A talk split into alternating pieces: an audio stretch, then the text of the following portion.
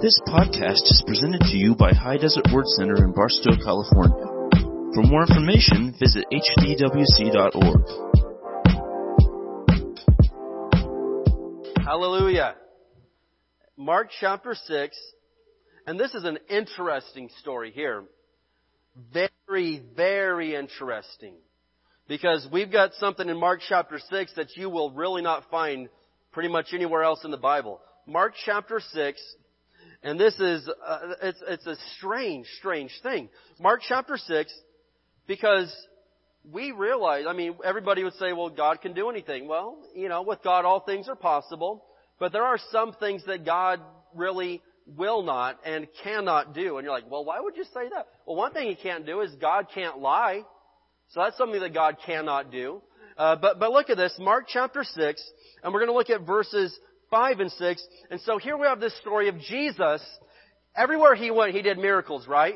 You see him going to all these towns, and he's raising the dead. He's, he's healing blind eyes. He's casting devils out. He's, he's doing all sorts of things. And so Jesus goes to his hometown, and, and you'd think like, oh man, if he can, if anywhere something big is gonna happen, it's gonna be in Jesus' hometown. He's gonna go there. They love him. They've known him since he was a kid. Everybody, I mean, the power of God's gonna fall. But strangely, when Jesus goes right here to his hometown of Nazareth, this is the one place that he was actually hindered and could not do what he wanted to do. You mean he wouldn't do? No. It says he could not do what he wanted to do. So Mark chapter 6, verses 5 through 6, it says, And because of their unbelief, he couldn't. Not he wouldn't, not he shouldn't, not he might. It says, it's Jesus could not do any miracles among them except to place his hands on a few sick people and heal them. And the Greek literally says people with a few minor ailments. So maybe a few guys with the sniffles, you know, got them dried up that day. But nothing major happened on this day of Jesus' ministry. And that's just shocking. And, and look at verse 6. It says, and he was amazed at their unbelief. So going back to verse 5 there, does it say because of Jesus had a, power outage that day? Jesus had a shortage. Jesus wasn't feeling the vibes. Jesus, me and Diana. But G- Jesus, he, he just, it wasn't his day, man. It was a Monday and it was rainy. And, no.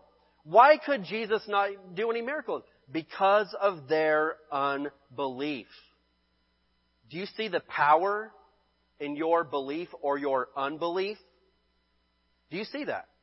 Your unbelief can totally shut the whole thing down.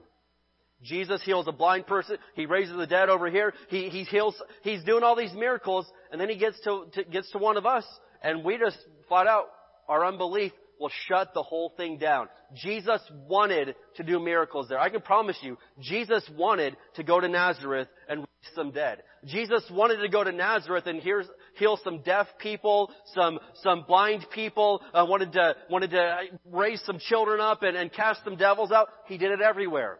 But this time, he was stopped in his tracks because of their unbelief. And then the, verse 6 tells us he was amazed. He was astounded. Can you imagine? I, I mean, I would love to amaze Jesus with something, but that's not what I want to amaze him with. Can you, can you imagine the look on his face? He's like, wow, I'm done. I can't do anything else here. I'm, I'm done. Because of their unbelief. And so you're thinking, no, it doesn't matter if I really believe or not. Jesus will just overpower that. No, He won't. So many times, and I'll show you tonight, Jesus said, according to your faith, be it done unto you. And so really, the answer to your situation, Jesus has the power and He's willing and able, but a lot of it rests upon you. Whether you will really have faith and you will really believe even when it doesn't happen instantly. Sometimes it does, sometimes it doesn't.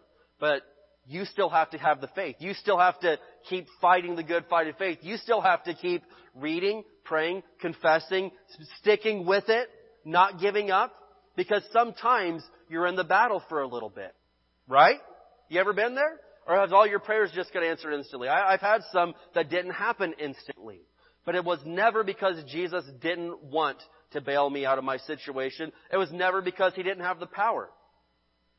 Sometimes it's because I, I slipped into unbelief and I was like, I don't know if it's going to happen or not. Well, let's look at Mark chapter 9. You loved Mark chapter 6 so much, you might as well look at chapter 9, right? Mark chapter 9.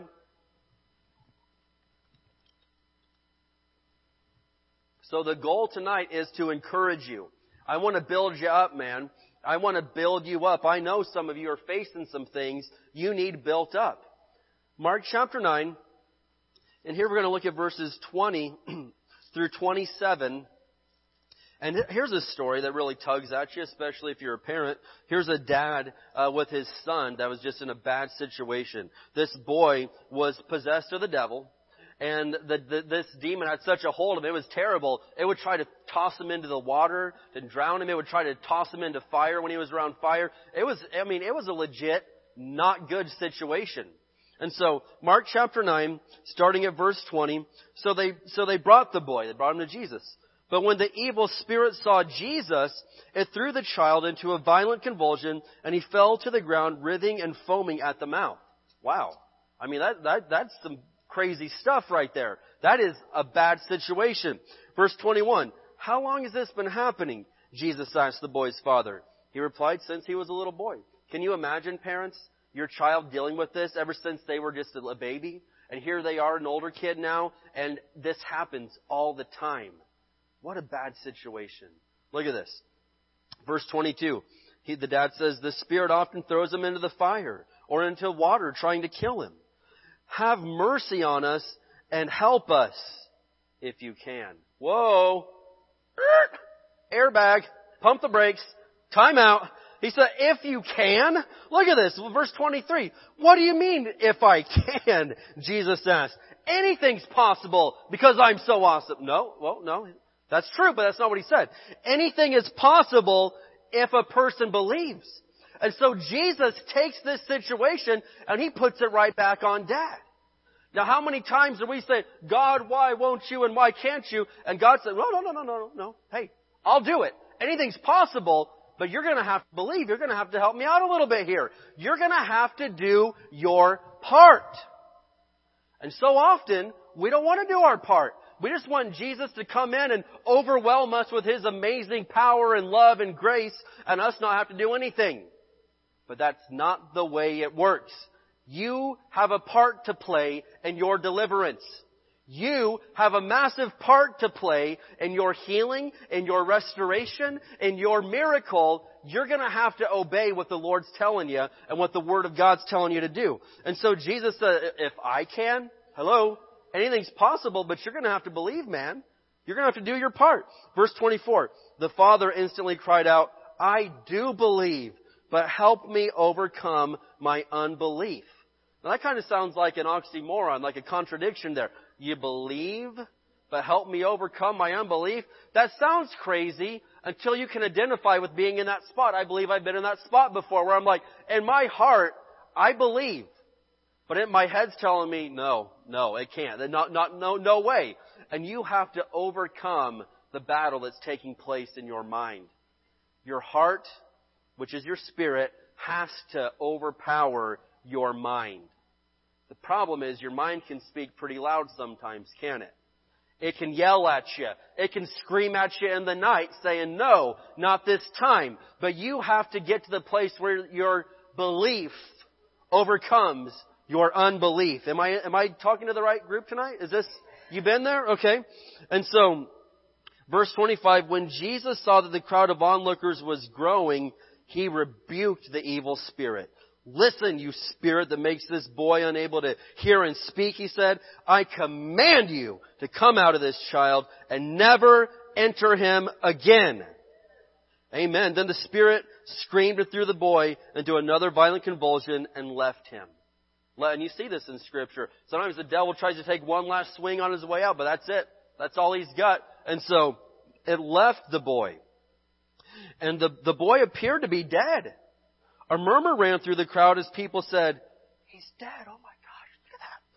But Jesus took him by the hand and helped him to his feet, and he stood up. Look at that right there.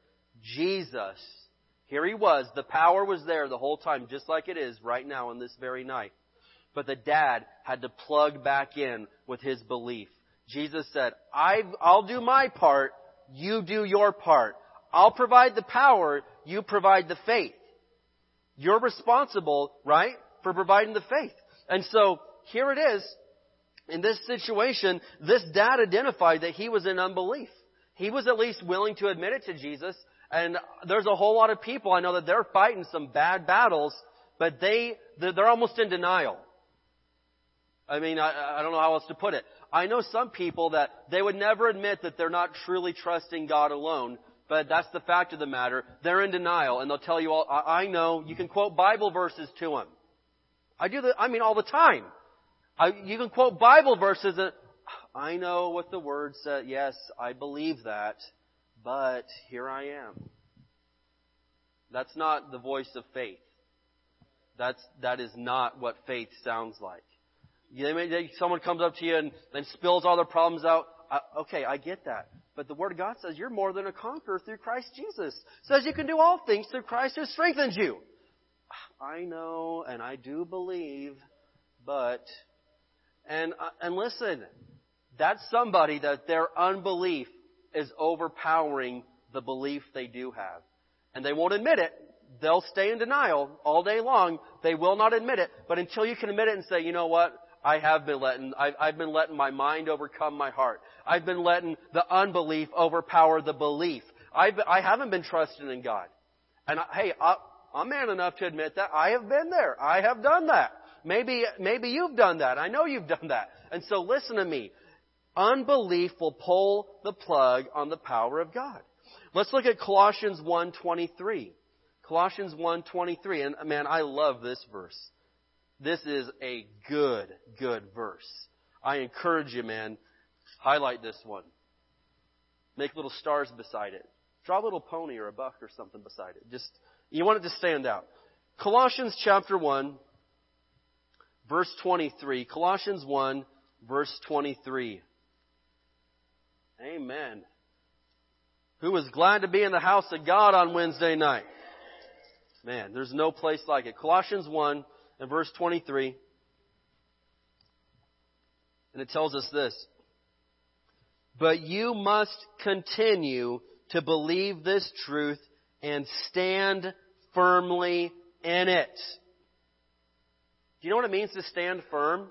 Have you ever stood firm? Have you ever just planted your feet and stood firm? Someone may come up and, and, and shove at you. Someone may, the wind may come. But if your feet are planted, you're not, I mean, you're not going. You, you're planted. You're ready for it. But if you're just casually standing there, I mean, a two-year-old can come up and just push you right over. You're not planted. But it tells us right here, no, you gotta continue to believe this truth. You have to stand firmly in it. Don't drift away from the assurance you received. Let's say that together.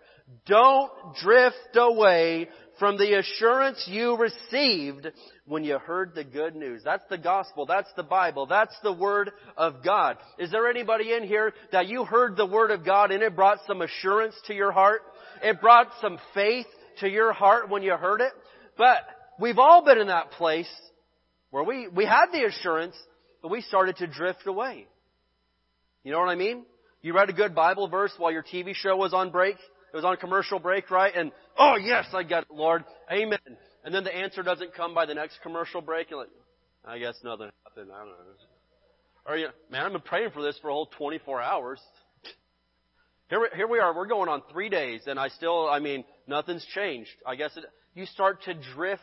And at one point, you were assured, man. There, you were absolutely convinced. But then you didn't stand firm in the truth that you received. And you started to drift away. Is there anybody in here that that's happened? That's happened to me. Where I was convinced. And then it didn't happen within 72 hours, so I just started drifting. And next thing you know, I'm so far over here that I am in unbelief. I pulled the plug on the power, and then here I am like, oh, I guess God didn't hear it, or I guess God's not gonna And here we are in this bad situation that we shouldn't be in. but you cannot drift away from the assurance that you received when you first heard the Word of God on the situation. And this verse right here, I believe it, it's telling us this is our answer to why so many people aren't seeing more results in their life. Who would like to get better results in your faith fights? We, I'm sure we could all be getting better results in our faith fights. The reason that we're not is because we're not really sticking to our guns. Is there anything in your life that you are very firmly planted in? Nobody could change your mind on it? You got, I mean, you're planted, there is a line that shall not be crossed. You have, you have, uh, I mean, whether it's a, you know, hopefully you have some moral uh, boundaries that no matter what anybody else does, this line will not be crossed in this household or in my life. I, you, you can, you all do you, but uh, this, uh, no, this is off limits. You can't touch this, right? You should have something like that. You should have something like that. You'll stick to your guns. I have some things. You know, people laugh at me about, make fun of me. There's a few institutions that I have pers- I don't preach about or tell people, but there's a few uh, uh, stores and places that I personally boycott and will not go to. And and I have some of you church members have laughed at me about it. I'm like, I'm sorry, I, I don't go in there because they they've done this and and I don't agree with that. And pff, you've laughed at me, and that's fine. I don't I don't care. But the thing is, I don't care if that's off limits. I will not do it. Will not. You can't change my mind on it. And you need to get that way with the Word of God. You prayed about something, you got a Bible verse to go with it, you get convinced in your heart, even if it doesn't happen within the time frame you thought, you stick to your guns. When people say you're a fool, not going to happen. When your circumstances say you're a fool, give up. You will not win this time. You say, nope, not touching this. I am gonna win. I am gonna overcome this. You're not crossing this boundary. I am gonna win and I'm not giving up. I will not give up. But you better have some things like that in your life. You better have some things that you're willing to give it all for. And so, number one, unbelief will pull the plug on the power of God in your life. The second thing I'm going to say is this, is let God be God.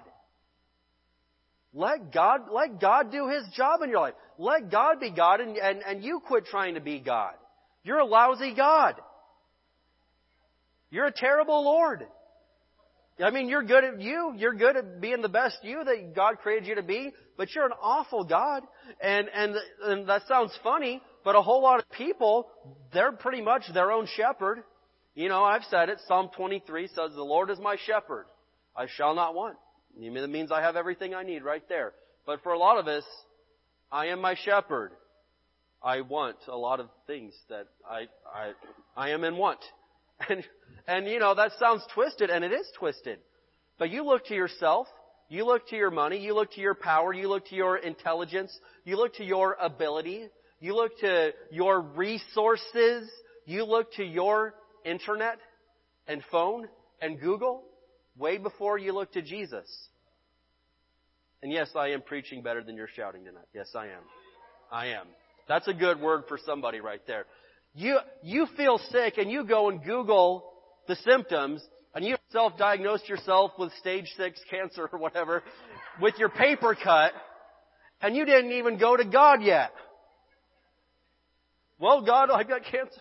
What? You got a paper cut, dude. You know, but you're, you're already going to God and you, you've got yourself killed off basically. And, and you didn't even consult God first. And I know probably the majority of people do that. So, amen. Come on. We got some honest people in here. I know people do that. I've done stupid things like that. And then, and then all of a sudden you gotta try to make up some ground because you've planted so much unbelief that you've got to do double time to get the belief back into where it needs to be. But you need to let God be God. And so we're going to look at the story of Lazarus in John chapter 11. Let's flip over there. John chapter 11, and we're going to look at verses 11 through 17. John chapter 11. this is the story of Lazarus. Now, uh, if you're not familiar, Jesus had a very good friend named Lazarus. And he became really sick. And Lazarus had these two sisters, Mary and Martha. You know this?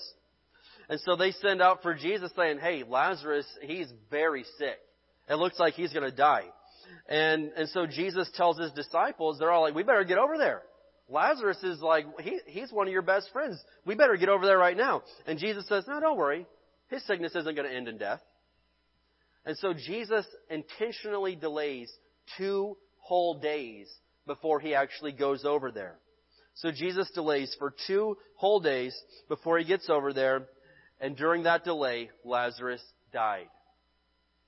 And sometimes it seems like, man, there's a delay going on in my life somewhere. Well, hey, I don't know. But there's this delay. Jesus delays two days, and then Lazarus dies. And you're thinking, well, too late now. He's dead. And so Jesus gets there, and, uh, and I mean, it's just, by, by the time that Jesus gets there, he's been dead for four days. So it's just, it's not good at all. So John chapter 11, verse 11, then he said, Jesus said, Our friend Lazarus has fallen asleep, but now I'm going to go and wake him up.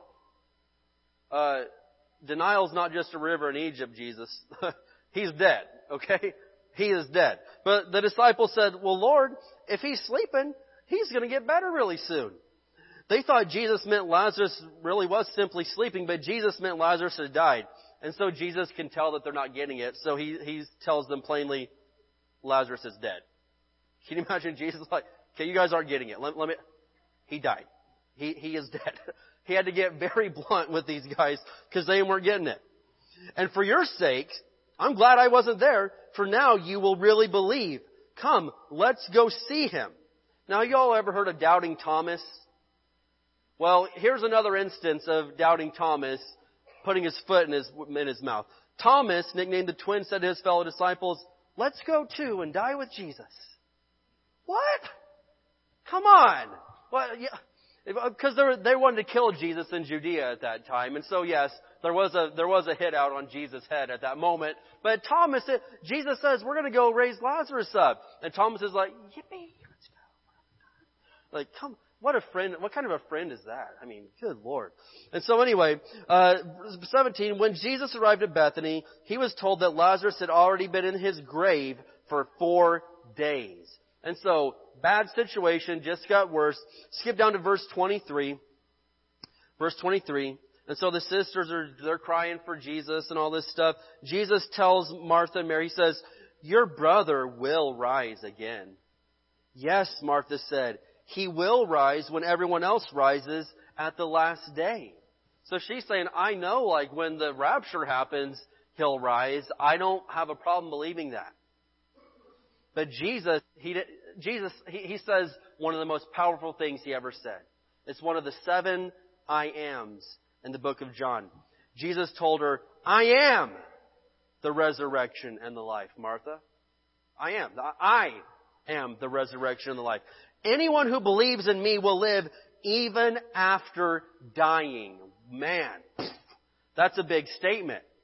Anyone who believes in me, they will live even after they die. Everyone who lives in me and believes in me will actually never ever die. What? If you've never heard this stuff before, this is mind blowing. But can you, and I'm telling you the same thing tonight. If you believe in Jesus, you will never ever die. Wait, whoa, whoa, whoa, time out. Everybody dies. Yeah, physical death, your body will die, but your spirit, that's all there is for a Christian. You realize that a Christian dies once and lives forever. The non-Christian dies twice. They die physically and then they die spiritually every day for the rest of eternity. Someone that was in hell 200 years ago, they're still there right now. Somebody that was in hell when Christopher Columbus sailed over here in 1492, they're still in hell right now, and they'll still be in hell 600 years from now. 700. You are there, and you die day after day after day. For the Christian, Jesus says, well, hey, you'll actually live even after you die. In fact, you believe in me, you'll never ever die. He's talking about your spirit. Yes, this body will die at some point. But your spirit will live forever if you believe in Jesus. That's a pretty good deal right there. And so, do you believe this, Martha? Do you believe it? And he's asking you the same thing tonight. Do you really believe what I'm saying right now? Jesus is asking you right now, November 28th, 2018. do you really believe me, Martha? Do you really believe me, sister, sitting out here on a Wednesday night, brother? Do you really believe it or are you just nodding your head? And so, and so, yes, Lord, she told him, I have always believed you are the Messiah, the Son of God, the one who has come into the world from God. And so Jesus, he's working on their faith, building them up. Skip down to verse 39. This is a long story, so I couldn't read 50 verses, so I'm just cutting it up here. But skip down to verse 39. And so Jesus, he gets up there to the grave, to the tomb where Lazarus is. Roll the stone aside, Jesus told them. But Martha, the dead man's sister, he just got her finally in faith. She protests, Lord, he's been dead for four days. The smell's gonna be terrible. Are you serious? Do you want him back or not? You're worried about the details? This is the same Martha that worried about the details when Jesus was at their house. Mary sat at his feet and heard him preach. Martha was worried about dinner. She's got some, she's got some uh, OCD issues. You know what I mean? She, she's a type A personality. She's a control freak. Anyone? Got any of you out there tonight? Okay. I know, don't raise your hand because I know who you are. But anyway. But here, I mean, she's just a little control freak. Like, okay, I'm gonna raise your brother and you're afraid about the smell? Man, chill. And so anyway, here we go. She's protesting. Jesus responded, Oh, didn't I tell you you would see God's glory if you believe? If I can raise the dead, I can provide some, you know, I can change the smell, I can put a Scentsy in, I can do something. I mean, dear God, Martha, just shut up and sit down and get out of the way. And so, so they rolled the stone aside. Then Jesus looked up to heaven and said, Father, thank you for hearing me. You always hear me. But I said it out loud for the sake of all these people standing here, so they'll believe you sent me. Then Jesus shouted, Lazarus, come out. And the dead man came out. His hands and feet bound in grave clothes, his face wrapped in a headcloth. Jesus told them, unwrap him and let him go. There it is. And can you imagine that scene? You've literally got a mummy walking out of a cave. This guy, I mean, that's what we've got here. He's wrapped head to toe in grave clothes and he's walking out. I mean, wouldn't that just be, this would be an absolutely incredible thing to witness. And it all came down to Jesus said, listen, you all got to get out of the way. Just believe. Can you do that for me? Can you believe that I am the resurrection and the life? Can you believe that I can take care of this situation? And so, for us, we need to stand back sometimes. We gotta do our part, but you better let God do His part too. You need to quit trying to do God's part. Your part is believe. His job is provide power. Do you get that? This isn't rocket science. This is very, I mean, when you break it down, it's honestly very basic stuff. You believe, He provides the power. You believe. You believe. And watch it happen. And sometimes it takes more than just a few minutes. Second Chronicles 16:9. I'm just going to have him put it on the screen because I am running out of time quickly. Second Chronicles 16:9. Please write it down. This is in the New King James. It says, "For the eyes of the Lord run to and fro throughout the whole earth to show himself strong on behalf of those whose heart is loyal to him. That's a great verse right there. Look at that. The eyes of the Lord are, they're running all over the earth. He's looking for someone that he wants to show himself strong on their behalf. God is looking for somebody to bless. God's looking for somebody to deliver. God's looking for somebody to do a miracle for. But He's looking for those whose heart is loyal to Him. Is your heart loyal to Him? Is your heart really, is it fixed on Him? Or is your heart 50% Him, 50% your politician? Your, you know, is it 50% your money, 50% Jesus? Is it 50% what, or is your heart 100% fixed on Jesus? Because his eyes, they're looking everywhere. He's like, man, I want to bless somebody. Man, I want to do a miracle. Man, I, I, I want to go and deliver somebody right now. I'm looking, I'm looking, I'm looking. His eyes are looking all over the whole earth to show himself strong on someone's behalf. And I'm saying, Jesus, look in Barstow, because I'm right here. Hey, yeah, I'm ready. My heart is loyal to you. And I know you can say the exact same thing, but He wants to do a big, big thing in your life. Whatever it is that you're facing tonight, Jesus wants it fixed more than you want it fixed. Can you believe that? Whatever your problem is, Jesus wants it fixed more than you want it fixed. So the third thing I'm going to say is this, is that with belief in God, anything is possible. There is no situation that's too far for Jesus. Uh, there, there is no situation that is too far, too beyond Jesus' ability and willingness to help. Let's look at Matthew chapter 9 and verse 28. And again, I caution us from being so familiar with this type of a verse that we say, well, I know that. Yes, with God all things. I get it. I get it. No. You have to have this established in your heart. I'm teaching a class on Sunday mornings right now before church uh, called Spiritual Foundations. And I told this group, I said, hey, I'm not in here to impress you with groundbreaking theology. I'm here to reinforce basic Christianity in your heart. Because so many of us have been in this for so long, so many of us have heard these verses so many times that we get it in our heads, but we've drifted in our heart from it. Yes, with God all things are possible, amen, but how am I going to take care of this situation right now? I don't, I don't know. Your heart is drifted, whether you realize it or not. You've got to get this. Matthew chapter 9, we're going to look at verses 28 through 30. And here we have a couple of blind guys come up to Jesus and ask for, for healing. So Matthew 9 verse 28, it says, They went right into the house where he was staying and Jesus asked them, Do you believe I can make you see?